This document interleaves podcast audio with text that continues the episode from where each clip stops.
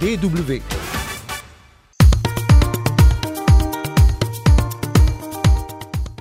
Ah, je t'ai eu, sale bestiole. Punaise, c'est fou ce que je déteste les moustiques. Salut, c'est encore moi, je reviens avec une nouvelle capsule santé.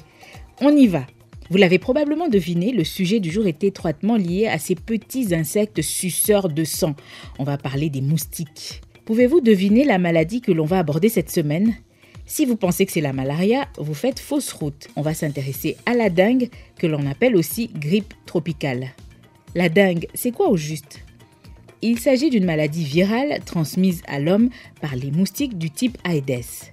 Il existe quatre types de dengue, ne me demandez pas pourquoi.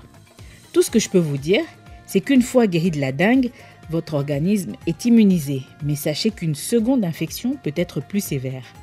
À son origine, la dengue était fort présente en Asie et en Amérique. Mais actuellement, la quasi-moitié de la population mondiale est exposée, surtout dans les régions tropicales. Peut-on mourir de la dengue? Selon l'Organisation mondiale de la santé, si on ne la traite pas à temps, on peut en mourir. Sachez-le, il n'y a pas de traitement spécifique pour la dengue. Mais si on la détecte assez tôt, et qu'on vous administre le bon traitement, votre vie peut être épargnée. Vous voulez en savoir plus à propos de la dengue? Ne manquez pas notre prochaine capsule santé et surtout, partagez l'info à vos amis et connaissances.